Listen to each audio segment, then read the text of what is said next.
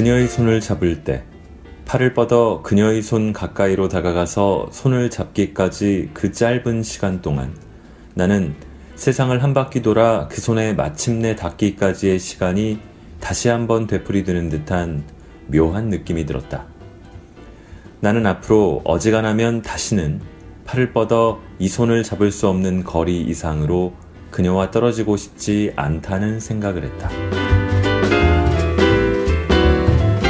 일요일 오전 느긋하게 책 듣는 시간 골라드는 뉴스룸 북적북적 저는 심영구 기자입니다. 아, 전날 과음을 해서 그런지 녹음하는 목소리가 조금 잠겼습니다. 듣기 거북하실까봐 두렵습니다. 자, 결혼하면 어떤 생각이 먼저 드십니까? 이 결혼을 하겠다고 청첩장도 돌리고 대부분 준비를 마치고 나서 결혼식이 며칠 남지 않았는데 만났더니 아직은 늦지 않았다면서 다시 생각해보라고 권했던 진지하게 권했어요. 어느 선배가 떠오릅니다. 아, 결혼은 해도 후회 안 해도 후회니까 해보라는 오래된 농담 같은 조언도 있었죠. 요즘에는 미혼이 아니라 비혼이라고도 합니다. 이 결혼에 대한 이렇게 다양한 생각과 견해가 오가는 상황인데 이 결혼이라는 건 아무래도 막연히 상상하는 것보다는 훨씬 힘들고 어렵고 지난한 일이라는 정의가 맞다고도 여겨집니다. 그러니 무조건 해야 될 것도 아니고 아무나랑 하기만 되는 것도 아니라는 거죠. 아이 또한 그렇습니다. 출산율이 갈수록 줄고 있어서 아이를 뭐 꼭 낳아야 하고 그게 애국이다. 이런 식으로 말을 하는 분들이 아직도 있습니다. 어쨌거나 쉽지 않은 문제임은 분명합니다. 아, 제가 오늘 읽는 책은 결혼과 아이에 대한 책이 아닙니다만 이 책에 실린 단편들을 어떤 걸 읽을까 고르다 보니까 표제작도 그렇지만 결혼과 아이가 주요 소재로 등장해서 이런 얘기를 해봤습니다. 이 곽재식 작가의 당신과 꼭 결혼하고 싶습니다. 라는 소설집입니다. 낭독을 허락해주신 곽재식 작가님과 온우주 출판사에 감사드립니다. 이 곽 작가님은 화학을 전공한 연구원으로서 또 소설을 쓰고 있습니다. 어, 취미로 시작한 소설이라는데 굉장히 재미납니다. 저는 이 책을 한국 소설이 좋아서라는 전자책을 통해서 알게 됐습니다. 북적북적에서도 소개한 바 있는 장강명 작가가 어느 상에 상금을 받아서 한국 소설을 추천하는 글들을 모아보자 해가지고 그 책을 만들었다고 하는데요. 제가 요즘에는 좀 에세이류보다는 소설을 더 많이 읽고 있는데 소설을 읽고 싶었는데 전자책에는 제가 잘 모르는 한국 소설에 대한 추천글이 저는 저도 알만한 추천자들이 쓰신 것들이 많아서 도움을 좀 받아야겠다 하면서 읽고 있는데 이 책에 대한 내용이 확 와닿았습니다. 이 곽 작가님의 이력들을 보면은 음, 환상문학 웹진 거울이라는데 응모했던 글이 게재되면서 처음으로 어, 묶어서 낸 책이 이 당신과 꼭 결혼하고 싶습니다. 라는 소설집입니다. 2013년에 나왔던 책인데요. 저는 이 책을 이 곽 작가와 아무래도 전공이 좀 남다르다 보니까 일반 소설가들하고는 조금 다르다 보니까 언뜻 떠올랐던 거는 저도 무척 재미있게 읽었던 이 조지현 기자가 전에 읽은 바가 있는 마션이라는 그 맷데이먼 주연의 영화로도 탄생했던 그 마션이 조금 떠올랐습니다. SF 소설은 아닙니다만 SF 소설적인 요소가 좀 들어있는 것 같습니다. 이 작가의 상상력이 꽤 독특한 데가 있고요. 연애에 관련된 얘기도 많고 대부분은 좀 해피엔딩이라는 점도 재밌습니다. 이 소설집에는 다섯 편의 단편 소설이 실려 있는데 그 중에서 이 당신과 꼭 결혼하고 싶습니다는 결혼을 하기 위해서 예기치 않은 모험에 나서는 이야기입니다. 이 소설에도 언급됩니다만 줄 베른의 80일간의 세계 일주가 떠오르기도 하는 각종 모험담이 펼쳐지는데요. 나름 스펙타클하고 예, 블록버스터급 액션이라고 할까요? 그 이야기이기도 합니다. 이 소설을 먼저 일부 읽어보겠습니다.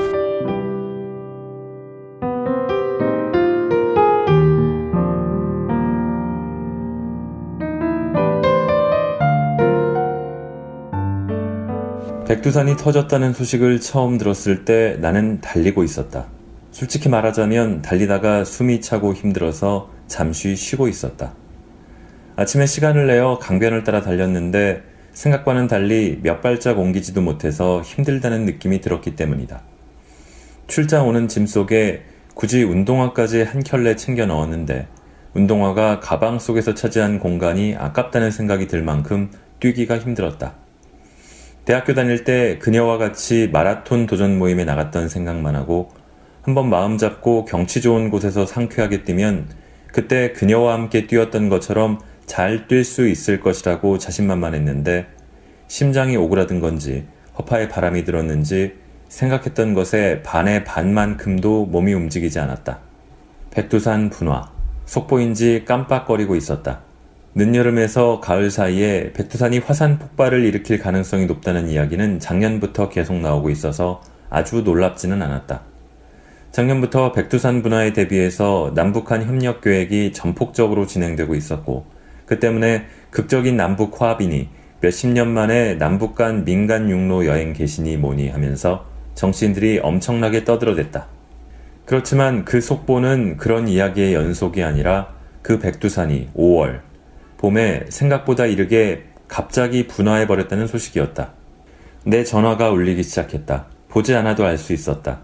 그녀임에 분명했다. 그녀도 바로 내가 놀란 그 이유로 전화를 했을 것이다. 갑작스러운 화산 폭발 때문에 화산재가 안개처럼 온통 하늘에 퍼졌고, 그래서 비행기가 뜨지 못하고, 그 탓에 미국에 출장을 왔던 나는 내 결혼식에 못 가게 된 것이다. 전화 너머로 그녀는 울면서 말하고 있었다. 아, 정말 왜 이런지 모르겠어. 하나에서 열까지. 하나 넘어가면 또 하나가 이렇고, 또 하나 겨우겨우 넘어가면 또 하나가 이렇고. 그녀는 거기까지 말하다 멈추고 말없이 울었다. 아니야, 뭘. 왜 그래. 괜찮아. 갈 수 있어. 원래 내일 모레 돌아가기로 했으니까 좀 늦더라도 어떻게 해서든지 간에 한 사나흘 늦어져도 결혼식 전에는 갈 수 있을 거야. 걱정 마. 괜찮아. 괜찮아. 갈 수 있을 거라니까. 나는 걱정 말라고 그녀를 달래보았다. 문득 몇 달 전부터 결혼을 준비하면서 이런 대화를 무척 자주 했다는 생각이 들었다. 이제는 이렇게 그녀가 울고 내가 달래는 대화들은 좀 참신하지 못하고 반복이 지겹다는 생각마저 들 정도였다. 말로는 그녀의 말에 아니라고 하고 있었지만 사실 나도 그녀와 같은 생각을 하고 있었다. 이게 무슨 일이란 말인가. 하나라도 제대로 쉽게 풀리는 일이 없던 결혼 준비였는데 막판에 아주 화끈하게 이게 뭐란 말인가. 나도 그런 생각이 확확 넘치게 들었다. 그렇지만 나는 어쩔 수 없이 전화 속의 그녀에게 괜찮아. 어, 내가 예전에, 음, 어, 태풍이나 그런 것 때문에 비행기 연착되어서 계획 바뀌고 그래서 난리 많이 쳐봤는데 아직 시간 많이 남았잖아. 결혼식 전에는 충분히 갈 수 있어. 괜찮아. 어떻게 내가 항공사에도 전화해봤고 공항은 공항에는 전화가 너무 많이 와서 아예 전화도 안 되더라고. 그래서 공항 홈페이지에도 가봤는데 앞으로 2주 동안은 절대 비행기가 착륙도 못하고 이륙도 못한대. 인천공항만 그런 게 아니라 우리나라 다 마찬가지래. 일본까지 그렇다는데 어, 분명히 뭐 어떻게든 방법을 찾아보면 그래도 야 내가 머뭇머뭇하고 있으니 전화 저편의 그녀는 다시 소리를 내어 울기 시작했다. 나는 그녀를 달래줄 좋은 말을 떠올려 보려고 했는데 이즈음에서는 뭐 딱히 새로운 대사가 떠오르지도 않았다. 게다가 결혼 준비를 하는 동안 그녀를 달래기 위해 심리적, 문화적, 경제적, 윤리적, 별별 방식으로 지장된 갖가지 말을 만들어 그녀를 수백 번씩 위로해 왔기에 이제 더 이상 뭐 떠올릴 게 바닥이 나서 그녀를 달랠 말이라고는 아무것도 생각나지가 않았다. 그 고생을 하면서 이제 결혼식 바로 앞까지 왔는데 갑자기 산이 그것도 한반도에서 제일 큰 산이 뻥 터져서 신랑이 못 오게 되어서 작파가 될 판이라고? 그녀가 정말로 가엾고 우는 그녀의 목소리를 들을 때는 가슴이 막막해지는데 나도 이제 더 이상 뭐라고 어떻게 해야 그녀를 위로해 줄 수 있을지 별 똑똑한 묘수가 전혀 없었다. 나는 둥베이 특급에 대해 알아보았다. 열차편은 있었다. 그렇다면 북경이나 천진 정도까지만 갈 수 있다면 거기서 기차로 갈아타고 의주와 평양을 지나 서울로 가면 된다. 그렇게 되면 한 하루나 이틀 정도 더 걸리겠지만 결혼식까지는 넉넉히 남은 시간에 충분히 도착할 수 있었다. 됐다. 갈 수 있다. 나는 기뻐서 동베이 특급도 있고 하니까 어떻게든 갈 수는 있을 거야. 걱정 마. 울지 말고. 하고 그녀에게 문자 메시지를 보냈다. 그러나 비행기표를 사려고 보니 화산재가 넓게 퍼지는 바람에 천진에도 비행기가 착륙할 수 없었고 북경도 곧 착륙 불가능 지역이 될 것처럼 보였다. 중국에서도 하북성 정도까지는 넘어가야 화산재가 없는 지역이었다. 그런데 서안이나 낙양까지 가는 비행편은 많지가 않다. 화산재 때문에 동아시아의 온갖 비행편이 마구잡이로 몰아쳐 꼬이는 형편에 서안까지 가는 비행기표를 구할 수는 없을 것 같았다. 표가 있을 때까지 한 며칠 기다릴 수는 있다. 그런데 서안은 한국에서 머니까 그만큼 기차 시간도 더 걸린다.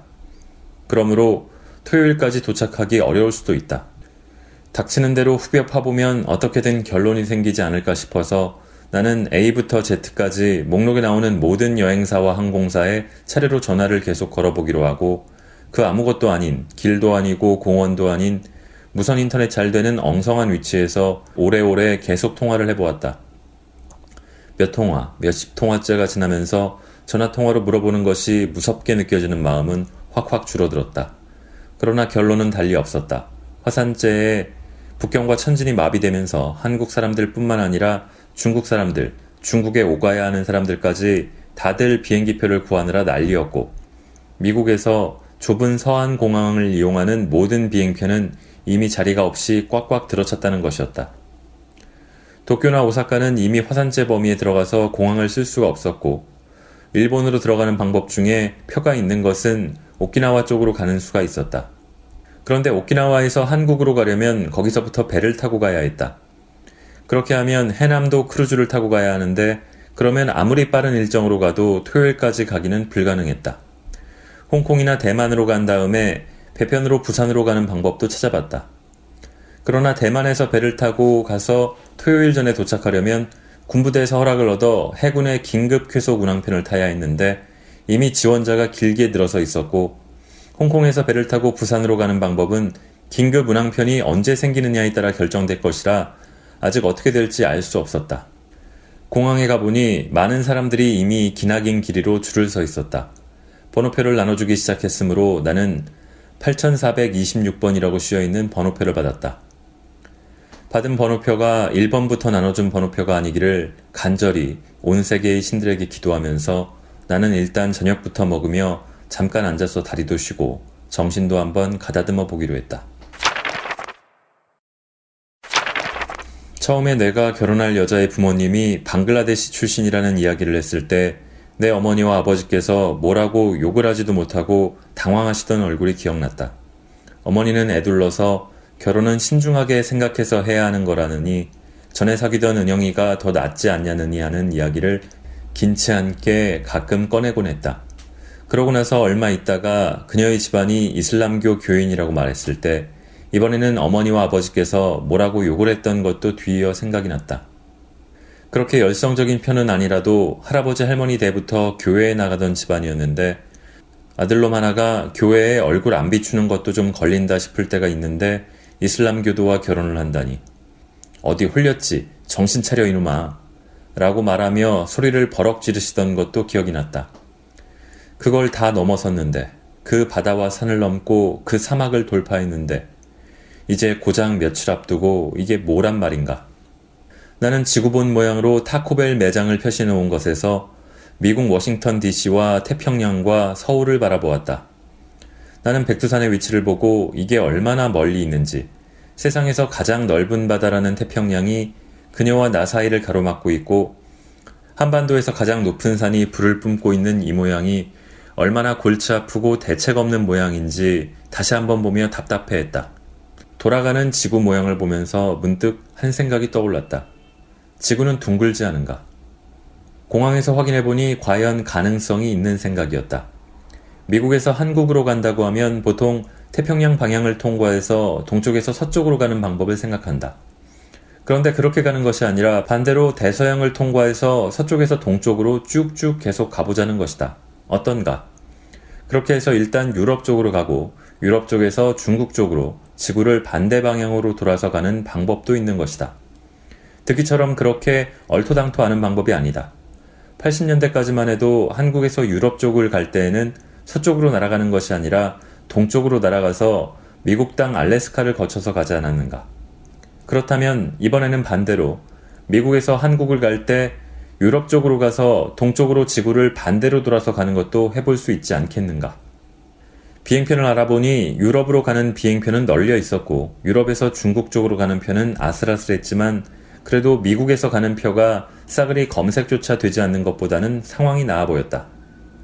좀 찾아보니 터키 이스탄불까지만 가면 이스탄불에서 중국 하북성 석가장으로 가는 임시 비행편에 자리가 좀 있어 보였다. 저걸 타면 어떤가? 그러니까 우선 워싱턴 DC에서 영국 런던까지 가고 영국 런던에서 터키 이스탄불까지 가고 터키 이스탄불에서 중국 석가장까지 가면 석가장에서 고속 특급으로 북경까지 가서 거기서 둥베이 특급으로 의주 평양을 지나 서울까지 가면 된다. 그러면 된다. 그러면 목요일에는 도착할 수 있다. 충분하다. 가능하다. 길이 있는 것이다. 그래도 막상 해보려니 망설여졌다. 일단 돈이 원래 비행기 값의 두 배에서 세 배는 들 것 같았다. 그리고 말은 그렇다고는 하지만 이런 황당한 방법을 써서 정말로 일이 될지 어떨지 겁이 났다. 괜히 억지로 억지로 안 되는 일을 비틀어 버리려고 하는 것 아닐까? 순리대로 그냥 토요일 날 못 간다고 결혼식을 미루자고 하는 게 맞는 거 아닐까?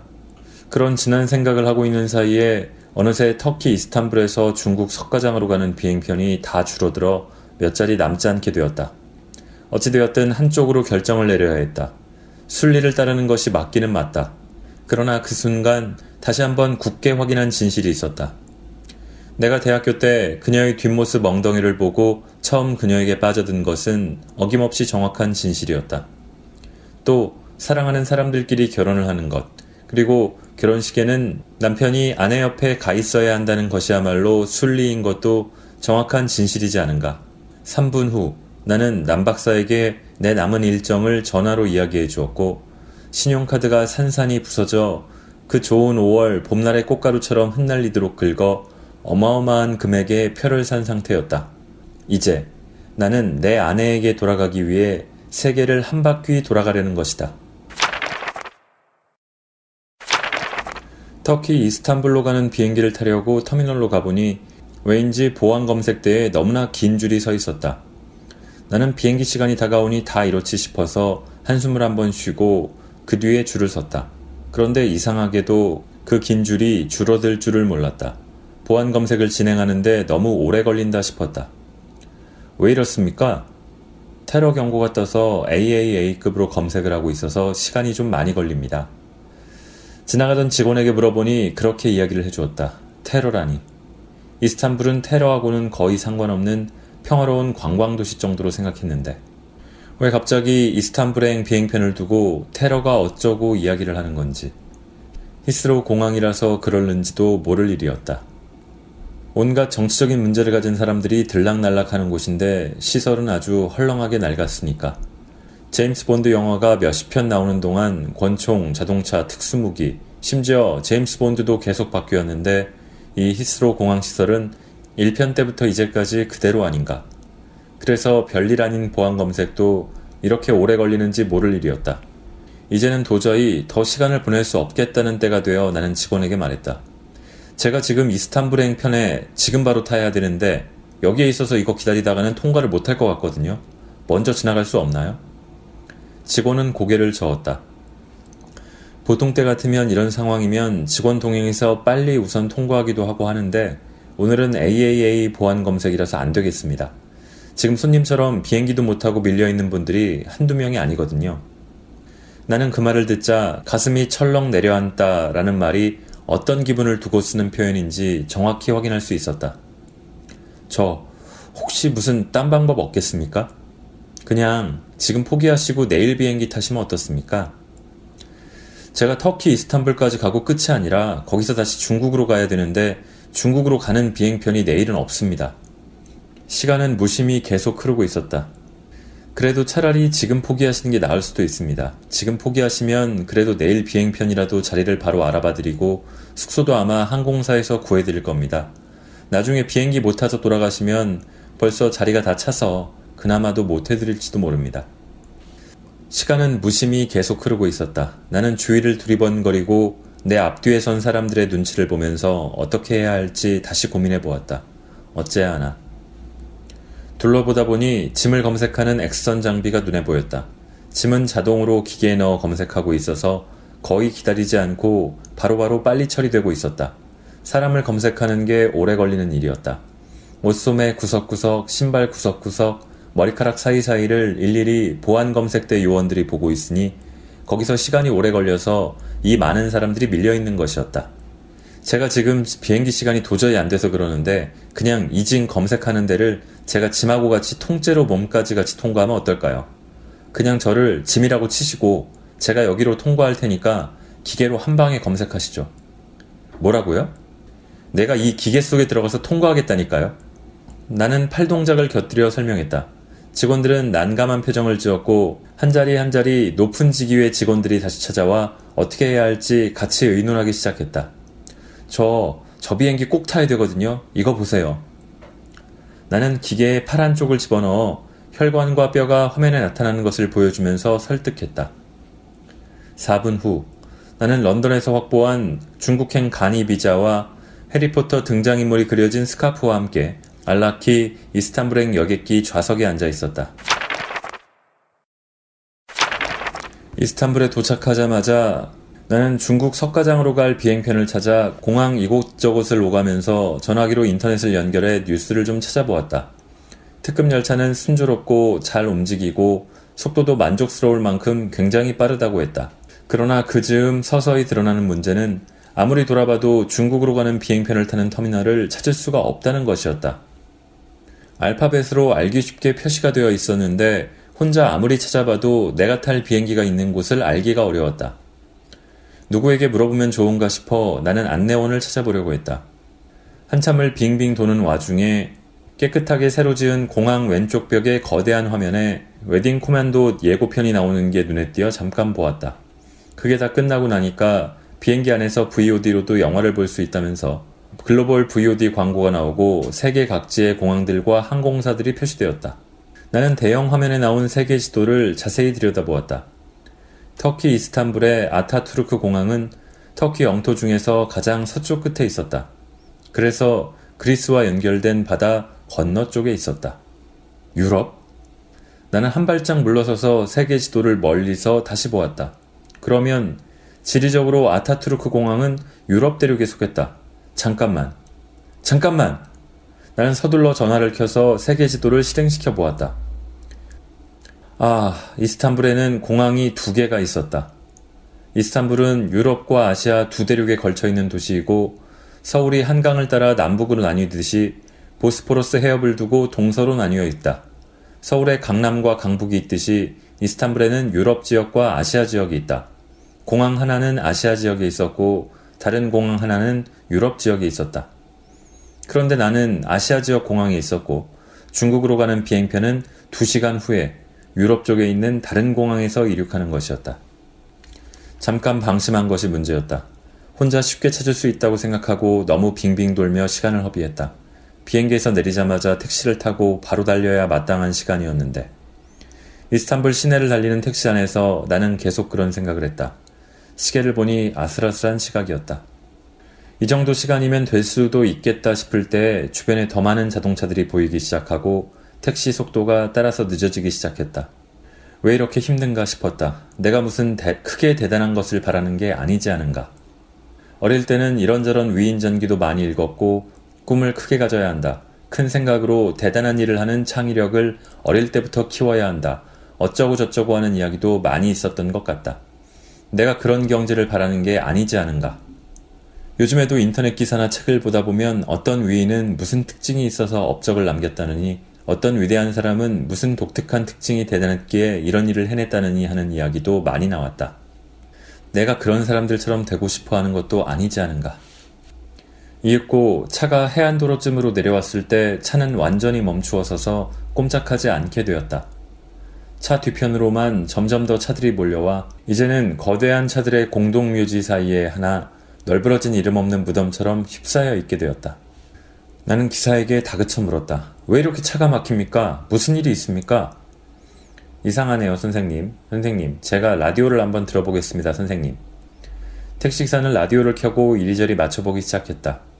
한 뉴스 방송을 찾더니 택시기사는 선생님, 뉴스에서 다리에 문제가 있다고 합니다, 선생님. 이스탄불에는요, 선생님. 아시아 쪽 지역과 유럽 쪽 지역을 연결하는 다리가 두 개 있는데요, 선생님. 우리도 그 다리를 건너야 하거든요, 선생님. 그런데 지금 그 다리에 무슨 문제가 있다고 하네요, 선생님. 라고 했다. 그러면 제가 지금 여기서 택시에서 내려서 그냥 걸어서 다리를 건너가면 안 되나요? 다리를 걸어서요, 선생님? 걸어서 건너가면 한 시간은 걸릴 겁니다, 선생님. 시계를 보니 한 시간씩이나 더 끌어서는 안 되었다. 아무래도 수가 보이지 않았다. 갑갑해서 나는 괜히 전화를 꺼냈다가 뒤를 돌아보았다가 안절부절 못했다. 나는 사공에게 인사를 하고 뱃삭스를 주었다. 이 막막하게 꽉 막힌 도로에서 나를 구해주고 덤으로 인생이 무엇인지에 대해서도 나름대로의 분석 결과를 전해준 대가로 나는 꽤 넉넉한 액수를 주었다. 아슬아슬하지만 아직 시간은 몇 분 있었다. 빨리 뛰어가서 말하면 잡을 수 있을 것 같았다. 공항 안으로 들어서서 나는 중국 하북성으로 가는 비행편을 찾으려 했다. 공항은 넓었고 안내서는 복잡했고 창구는 많았다. 나는 넓이 뛰기를 하듯이 전기차에서 직원 앞으로 단번에 뛰어내렸다. 그리고 그 탁자 위에 지갑과 동전 따위를 잠시 주르르 놓아두고 위도 난주머니에서 여권을 꺼내 보였다. 중국 석가장으로 가는 비행기, 비행기표, 통로 쪽이나 창가 쪽이나 뭐 아무거나 빨리 주세요. 중국계 항공사 직원은 얼굴을 쳐다보니 무척 아름다운 편이었다. 그렇게 생각해서 그런지 그녀를 닮아 보이는 부분도 좀 있어 보였다. 왔다. 오고야 말았다. 어찌되었건 결국 여기까지 도달한 것이다. 이제, 이제, 드디어 마지막 비행기를 타는 곳에 마침내 드디어 도착해버린 것이다. 내 여권을 받아든 항공사 직원은 능숙한 솜씨로 여권과 컴퓨터 화면을 번갈아 보며 내 비행기표를 처리할 줄 알았는데 그렇게 하지 않았다. 대신에 항공사 직원은 이렇게 말했다. 어떻게 하죠, 손님? 지금 방금 전에 탑승구가 다치고 비행기가 떠났거든요. 그 아름다운 중국 항공사 직원은 미모에 걸맞은 매우 아름다운 목소리와 더없이 친절한 태도로 내가 망했다는 이야기를 들려주었다. 하북성으로 가는 비행편은 날아갔으며 다음 비행기는 금요일이나 되어야 있단다. 그녀는 자기 나이에 한 해, 두 해 미루다 보면 영영 아이를 갖기가 어려워진다는 이야기를 했고, 나는 요즘 애 없이 사는 사람들도 널리고 널렸다며 그런 거 너무 생각할 필요 없다는 이야기도 했다. 애 보는 사람 구하는데도 정말 돈이 많이 들 거라고 이야기를 하자 그녀는 정 안 되면 자기가 직장을 쉴 거라고 이야기를 했는데 나는 갑자기 그렇게 직장을 그만두면 안 된다고 이야기했다. 그러니까 또 그녀는 그래서 그때 되면 내가 너 탓할까봐 지레 겁먹고 비겁하게 그러냐고 실망이라고 또 뭐라고 하고 대충 그 정도 이야기가 나왔을 때 우리는 다른 것도 골치 아픈 건 많은데 이런 건 나중에 이야기하자 싶어 미뤄뒀다. 문제는 이야기가 흘러 흘러 그녀 어머니에게 들어가자 어머니가 애도 안 낳으려는 남자와 결혼할 필요가 뭐가 있냐고 그럴 바에는 결혼하지 말고 그냥 만나라는 이야기를 해줬고 그녀는 뭔 말을 그렇게 하냐고 화를 낸 것이었다. 엎친 데 덮친 격으로 그 무렵 이런 분위기를 감지한 나의 어머니가 문득 점심시간에 그녀의 직장으로 혼자 찾아가 점심을 먹으면서 결혼하고 나서 당신께선 손주를 봐줄 생각이 없다고 지레 먼저 이야기를 꺼낸 것이다.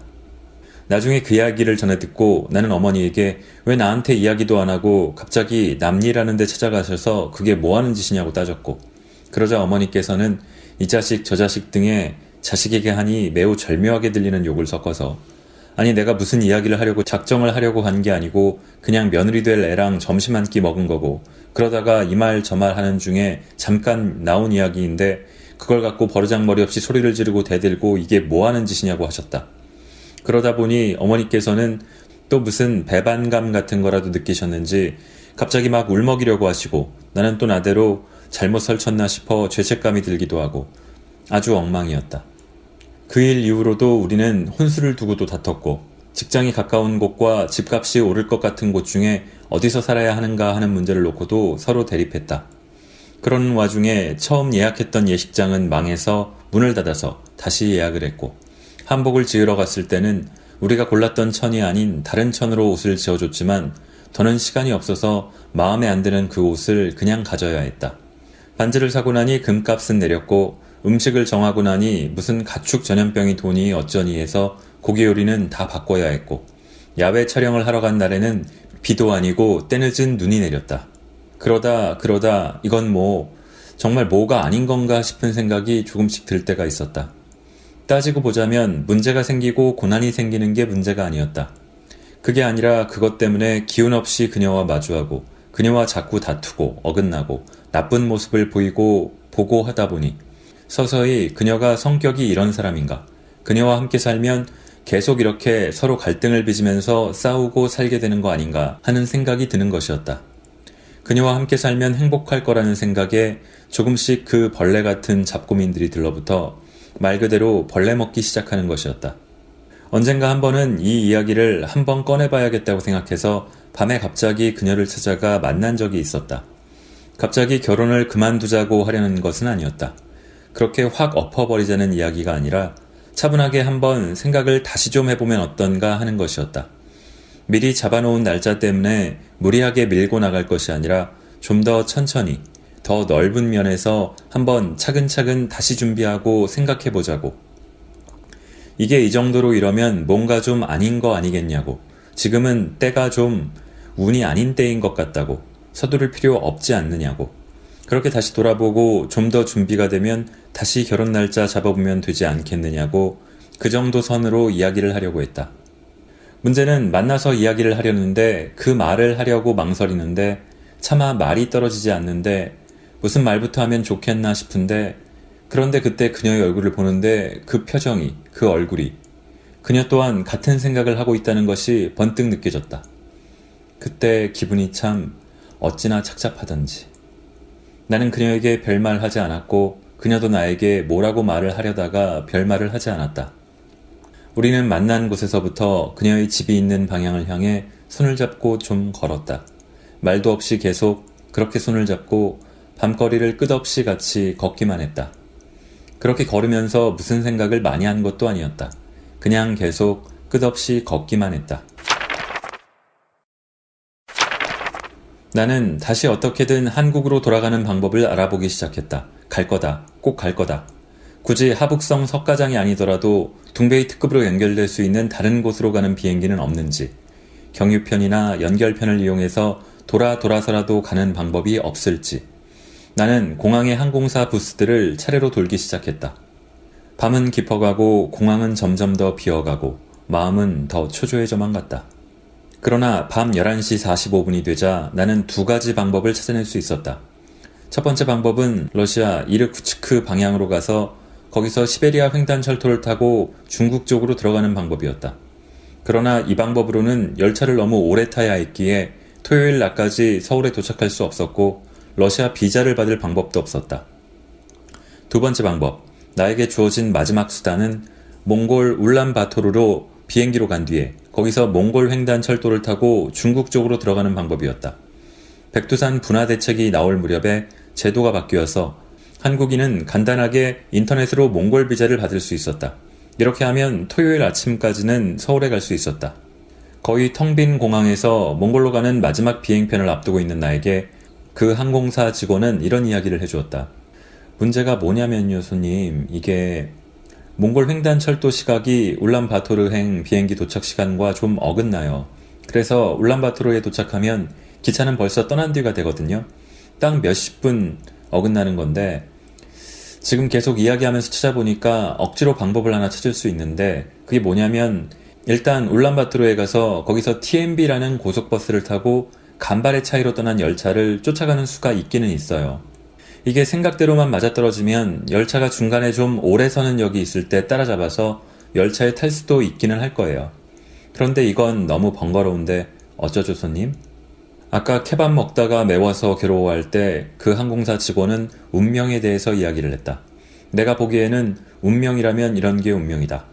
그 밤, 터키 이스탄불 아타투르크 공항을 마지막으로 떠나는 몽골 울란바토르행 항공편 자리에 앉아서 나는 그 지긋지긋하게 반복되던 대륙간 항공편 특선 웨딩 코만도 예고편을 숙명처럼 또 보게 되었던 것이다. 울란바토르 시내를 빠져나와 아무것도 없이 넓게 펼쳐진 초원을 달린 지 얼마 지나지 않아 나는 잠이 들었는데 잠결에 본 것이 꿈과 섞였는지 어쨌는지 완만한 언덕만 가물가물 멀리 보이는 광막한 평원 저 끝에 그 먼먼 벌판 한가운데에 우뚝이 서 있는 커다란 거인의 석상 같은 것이 보이는 듯도 하였다. 그렇게 자고 자고 또 자고 쉬었다가 다시 자고 계속 자고 이렇게 많이 잘 수 있을까 싶을 만큼 긴긴 시간을 차 안에서 자고 나니 버스가 도착할 곳에 다가가는 곳 즈음에 도달하였다. 주변 풍경은 처음 잠이 들었을 때와 별반 다를 바 없어 보였으나 그 사이에 이곳저곳에서 사람들이 내렸는지 차 안에 탄 사람이 몇 없었다. 버스에서 내리고 보니 바로 비행기 안에서 인터넷을 보면서 상상했던 그대로의 몽골 풍경이 기막히게 펼쳐져 있었다. 짧게 자란 풀이 파랗게 덮여 있을 뿐 아무것도 없는 초원이 계속해서 멀리 멀리 길게 길게 펼쳐져 있었고 그렇게 아무것도 가로막힌 것이 없으니 지평선 저쪽 끝에서부터 반대쪽 끝까지에 이어지는 넓은 하늘이 신비로운 파란색으로 차갑게 펼쳐져 있었다. 요란한 것도 정교한 것도 없이 그저 아무것도 없이 몇백 킬로미터 저편에서부터 불어오는 바람과 그 바람이 흘러가는 빈 풍경만 있었는데 그게 그렇게 멋지고 아름다워 보였다. 그 아름다운 풍경을 보면서 내가 느꼈던 치명적인 문제는 그렇게 아무것도 없는 아주 아름답고 멋진 풍경만이 보일 뿐 도무지 기차역이 보이지 않는다는 사실이었다. 저기요, 제가 몽골 횡단 철도 타려고 기차역 간다고 이쪽으로 왔는데 이쪽에 몽골 횡단 철도 타는 역이 있는 거 아닌가요? 여기가 제일 먼 쪽 구간이라서 노란색으로 노선도에 그려져 있는 거 보고 탔는데 학생은 나를 한심하게 여기며 답하였다. 노란색은 아직 철도 미개통 구간이라는 뜻인데. 예? 그러면, 그러면 여기에 기차역이 없나요? 저쪽으로 한 3, 40km쯤 가면 자밍흐시라는 데가 있는데 거기에 몽골 횡단 철도가 서죠. 네? 예? 30km요? 40km일 수도 있고. 이게, 이게 뭔가. 나는 다른 생각은 할 겨를도 없이 전화를 꺼내서 시간부터 보았다. 불과 3시간 정도가 지나면 자밍훗을 열차가 지날 상황이었다. 나는 다시 언덕배기 위로 뛰어 올라가 보았다. 가리는 것이 없으니 버스가 섰던 도로가 멀리서도 잘 보였다. 혹시 얻어탈 차가 지나가지는 않을까 유심히 보았다. 초원을 가로질러 직선으로 가물가물하게 이어진 그 긴 긴 도로 이쪽 편 끝부터 저쪽 편 끝까지 아무것도 보이지 않았다. 그러한 사연으로 나는 이제 3시간 후면 떠날 몽골 횡단 특급 열차를 놓치기 전에 타기 위해 어느 중학생이 모는 말을 타고 정신없이 초원을 달려 나가게 되었다. 지금까지 나는 내가 출장 갔을 때 갑자기 결혼식에 제 시간에 못 가게 되어 놀랐던 일과 고민 끝에 돌아 돌아 결혼식에 시간 맞춰 오려는 계획을 세운 일과 영국, 터키, 몽골을 거쳐 마침내 한국으로 이어지는 열차에 타는데 성공할 수 있었다는 이야기를 했다. 이 이야기를 듣고 누구나 생각할 만한 바람직한 결과와 같이 그때만 해도 나 역시 그때껏 이렇게 고생고생한 끝에 마침내 그 많은 역경을 다 극복하고 시간에 맞추어 드디어 결혼식에 도착한다는 행복하고 안심할 수 있는 결론을 생각했다. 말 중에 왜 액땜이라는 말이 있지 않은가? 이 골치 아픈 길이 말하자면 큰 액땜 인 셈 칠 수 있다는 생각도 그때 들었다.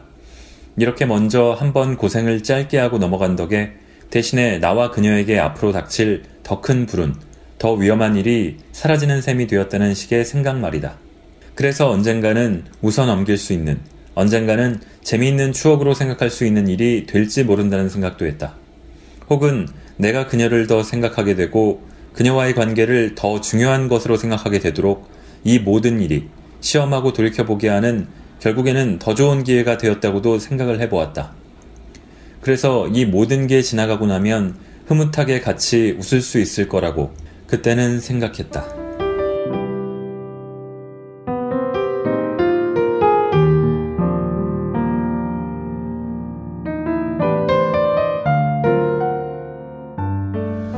자, 여기까지 읽겠습니다. 이, 이 당신과 꼭 결혼하고 싶습니다는 보통 결혼이 아니죠.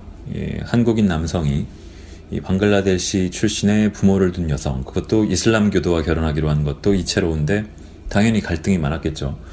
백두산이 폭발했고 화산재 때문에 한국에 바로 올 수가 없어서 유럽과 터키, 몽골과 중국과 북한을 거쳐서 오게 되는 여정, 비행기와 택시, 배, 기차, 버스, 말, 뛰기도 합니다. 이런 과정들이 아주 흥미진진합니다. 이 80일간의 세계 일주 얘기를 아까 했는데, 거기서도 보면은 그 포그 씨가, 포그 씨가 80일 동안의 세계 일주를 하기 위해서, 목적은 좀 다릅니다만, 각가지 운송 수단들을 동원해 가지고 임기응변으로 중간에 여러 모험에 휘말리기도 하고 돈도 펑펑 써대면서 하는 과정과도 좀 닮았다고 저는 생각을 했습니다. 이 결혼이란 게 이렇게 힘들고 어렵고 돌발 상황도 많고 때로는 맹목적으로 돌진해야 하거나 재빨리 대안을 타겟책을 찾아야 하고 그래야만 가능한 것일까요? 그래야만 유지할 수 있는 걸까요? 숱한 동화처럼 그래서 두 사람은 이제 행복하게 살았습니다. 뭐 그렇게 끝나는 것도 아닐 텐데요. 이 중간중간에 제가 많이 건너뛰고 읽었고요. 이 소설이 짧지가 않습니다. 중편 정도 되는 길이라 건너뛰고 읽었고 뒷부분에 말을 타고 달려가서 기차를 타는 순간까지만 읽고 그 다음 부분은 또 재밌는 얘기들이 많은데 예, 남겨두었습니다. 꼭 읽어보셨으면 좋겠습니다. 네, 이 책에는 이외에도 4편의 단편이 더 실려 있습니다.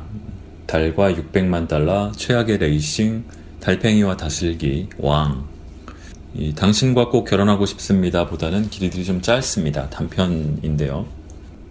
각각의 단편들이 이 다, 다섯 편의 소설들이 모두 취향을 좀 탈 수도 있지만 어, 알콩달콩한 재미들이 있습니다. 네.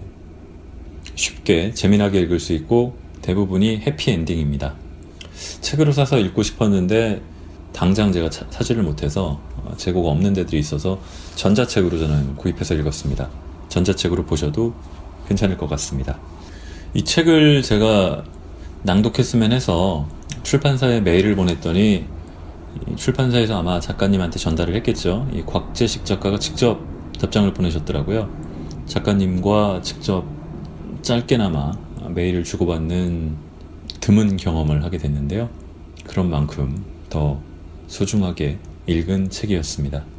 다음에도 곽 작가님의 뭐 다른 책들도 제가 사실 잘 몰랐는데 읽는 기회가 또 있었으면 좋겠습니다. 저희 골라드는 뉴스룸이 지난번에 개편을 하면서 업로드 시간들을 다른 코너들은 다 바꾸고 좀 조정들을 했는데 어, 북적북적은 그대로입니다. 일요일 오전 9시 그대로 업로드가 되고요. 저희 메일이 있습니다. 예, 메일을 잘 모르셔서 저도 사실 잘 몰랐습니다만 book 골뱅이 sbs.co.kr입니다.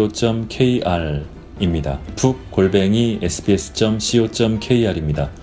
북적북적 메일로 함께 읽었으면 좋겠는 책들을 추천해 주셔도 좋고 지금 읽고 있는 북적북적에 대한 의견을 주셔도 좋을 것 같습니다. 뭐 어떤 부문의 책을 좀 읽었으면 좋겠다라든지 그러면은 뭐 댓글을 남겨주셔도 되고요. 그러면은 참고해서 반영할 수 있도록 노력하겠습니다. 자, 긴 시간 이번에도 들어주셔서 감사합니다.